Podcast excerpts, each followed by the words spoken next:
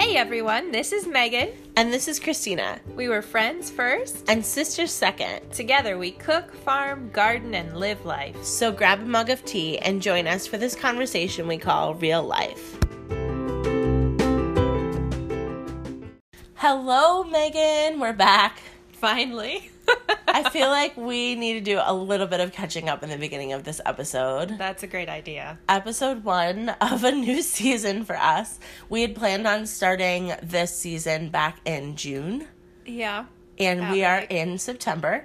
It's been a busy couple months. It's been insane, but it's okay. We got a lot done this summer. Definitely. We had a lot of fun. We even squeaked in a vacation week. Shocking. Staycation week. And it was, I'd say, a successful summer, except for we didn't record a single podcast. Yeah, that was a little lacking. But that's all right. We're back, and we're here with a plan. We're going to shorten our episodes to 15 minutes long, short and sweet every week. And then up until December, we may take a break in December and then be back for another season. So that is the plan.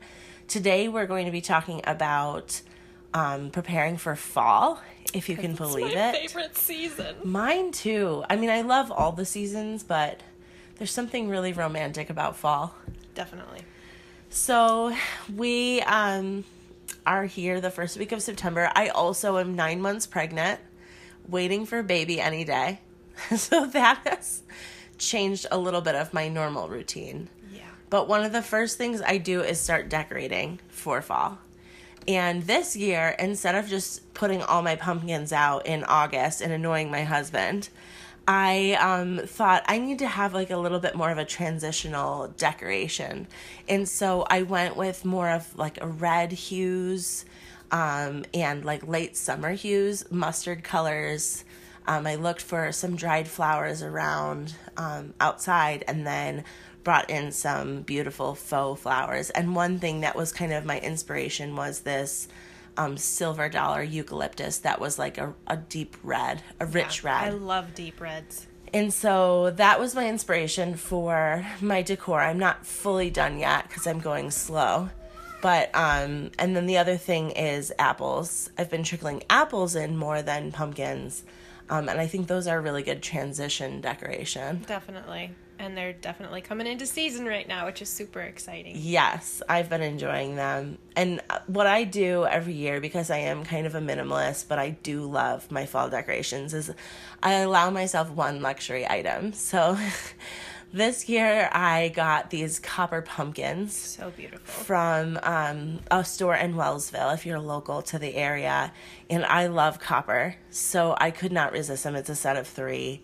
And I just put them on my dry sink, and they're stunning. So warm and comforting, that nice coppery color. Yeah, and copper is another nice transition color that pairs with the red so that you're not blatantly fall and pumpkin spice. So that's kind of how I first start to get ready. I light all my candles and I decorate. What do you do, Megan? Well, I'm kind of in limbo at the moment, so I haven't really started decorating anything. It's more just organizing so that it moves smoothly. Yeah. And then when I get to my new abode, then I will be able to decorate. Fall cleaning is a good habit to have. Yes. Like, we shouldn't just limit our cleaning out time to spring, especially because summer tends to bring in a lot of dirt and then this time of year, like cobwebs, spiders try to move in and mice try to move in. Yeah, I'm not a fan of those critters. Every year we get like this 3-week period of just like a mouse invasion. And it's like you have to hold your fort down and say like, no, this is my house. You cannot come here this winter. And it's wild because it isn't even that cold yet. And they've already started moving in. They know. I know.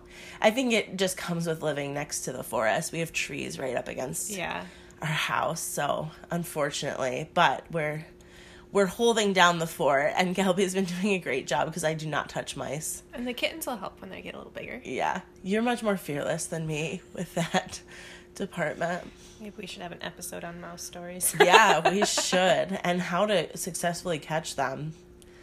But the other thing we like to do is bake. Oh, yes. I love baking. John's been doing quite a bit lately, too, but Christina's been making sourdough pumpkin chocolate chip muffins for the farm store. Yeah. And pumpkin baked anything is super high on my list, especially pumpkin cookies or pumpkin muffins or pumpkin pie. That's definitely one of my favorite things. So I love to add baking in, and I'm trying to make more time for it right now so that I have that ready to go. I did make some sourdough rolls the other day too, which turned out pretty well. So oh, that sounds good. Maybe some recipes to come on the blog, which is another thing on our bullet point. Yeah, much easier in the winter when life outside has settled down a bit. Yeah, for sure. The sourdough muffins are really fun because they're moist. Like, they're super moist with a pumpkin. Go great with a cup of coffee. And a pumpkin secret of mine is we never just use straight pumpkin. We always cook other squash with it and then blend it. So usually, like this year, we have hundreds of butternuts in the garden. So we're blending, like, our regular pumpkins with butternuts, and then either acorn or Hubbard is my favorite. But it just adds more complexity to the flavor than just straight pumpkin. I haven't tried a Hubbard in baking yet, but I've definitely done the butternut. And even sweet potatoes can work that way. Yeah, that's a good idea. Sweet potatoes are fun. I haven't been able to successfully grow any yet, but... yeah, it's hard in our New York State climate. And we were so excited for pumpkin pie when Kedrick harvested his first pumpkin that was our breakfast one morning. Hey, this time of year... it's got eggs in it and milk and pumpkin. Well-rounded. Just need a protein.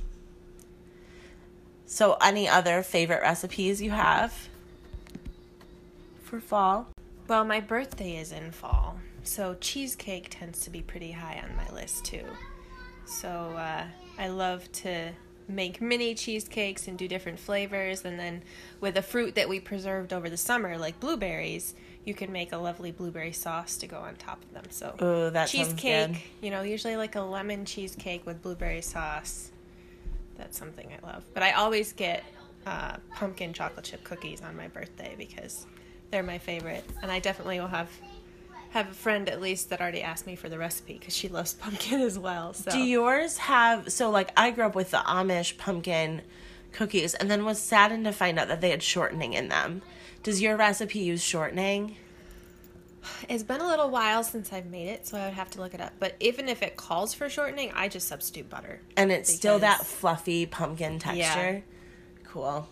Yeah, because I miss having those. I just couldn't bring myself to bake them with shortening in it because I know what is in shortening. And I was like, I'll just eat pumpkin pie. Hey everyone, I hope you're enjoying this episode. Before we get back to the good stuff, I just want to take a second to tell you about our farm store. We are open Tuesdays and Fridays from 12 to 6, Saturdays from 10 to 4, and we have an online website. Not only do we carry all the amazing groceries right from our farm, milk, meat, maple syrup, and veggies, but we also have a huge selection of local handmade gifts, ceramics, home goods, handmade cards, so that you can do all of your shopping right here in Alfred. We hope you visit us soon, and if you're listening from far away, check out our website, www.sunnycovefarm.com. Now back to the good stuff.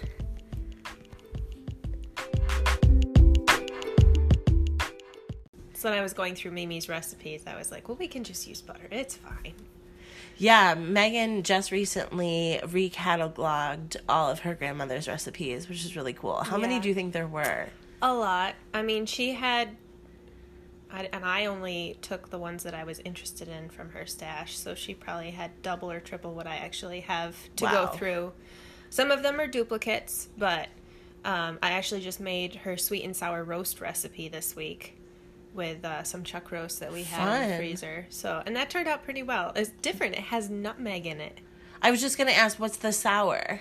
An apple cider vinegar. And then what's the sweet? Maple syrup. Wow. I mean, her original recipe used brown sugar, but I much prefer to use maple syrup when I can, and it substitutes just fine. So, we try not to go to the store. Use what we get off the farm. That sounds so good. But I think you had a great idea. Megan took cardstock, put it in her copying machine or like her printer, and then you just put the recipe cards on the printer and then did it double-sided, right? Right. So I could fit, because they're 3x5 cards, I could fit like 5 of them on one 8.5 by 11 sheet of paper. And then, especially the ones that were single-sided, getting the double-sided ones oriented the right way, even when you flipped it over and printed the opposite side. I still haven't gotten that quite right, so I ended up just doing a regular piece of paper and gluing them together, which worked fine. And then I don't have to worry about trying to flip it the right way and wasting a bunch of cardstock. Yeah, that I think it's brilliant.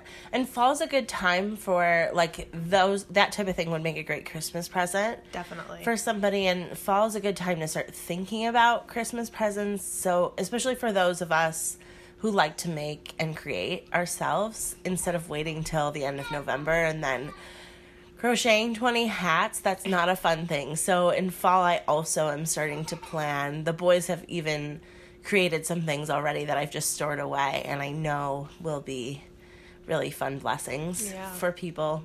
So that's another preparing for fall task, is either start making your Christmas list or start creating. Or utilize your garden and dry some herbs and make herb blends for your great friends idea. And relatives. John went crazy in the garden this year with his herbs, and most of them have just taken off and are going like crazy. So I haven't gotten to the time yet to harvest some of that, but that's towards the top of my list because it's so nice to have your own homegrown herbs to use throughout the winter. And finding beautiful vessels to put them in. We did for a few years, we may still do it depending on how tired I am, we did a preservation swap. Right. And Tara, our sister-in-law, found these, they look like test tubes. Do you remember them? Yeah, I remember those. They were like a glass test tube with a cork, and she put bee balm in them, and they were so beautiful. Very pretty. So something simple like that, you know, going out, just drying your herbs and then putting them in a beautiful glass vessel is a stunning gift and pretty simple. Yeah. So great idea. Well, I think we've covered most of our fall prep. I'm so glad to be back at it in the podcasting world. And tune in to next week. We will be covering preparing for a home birth because baby is coming any day. And we have to be ready. Yes. Because who knows? He might decide to come early.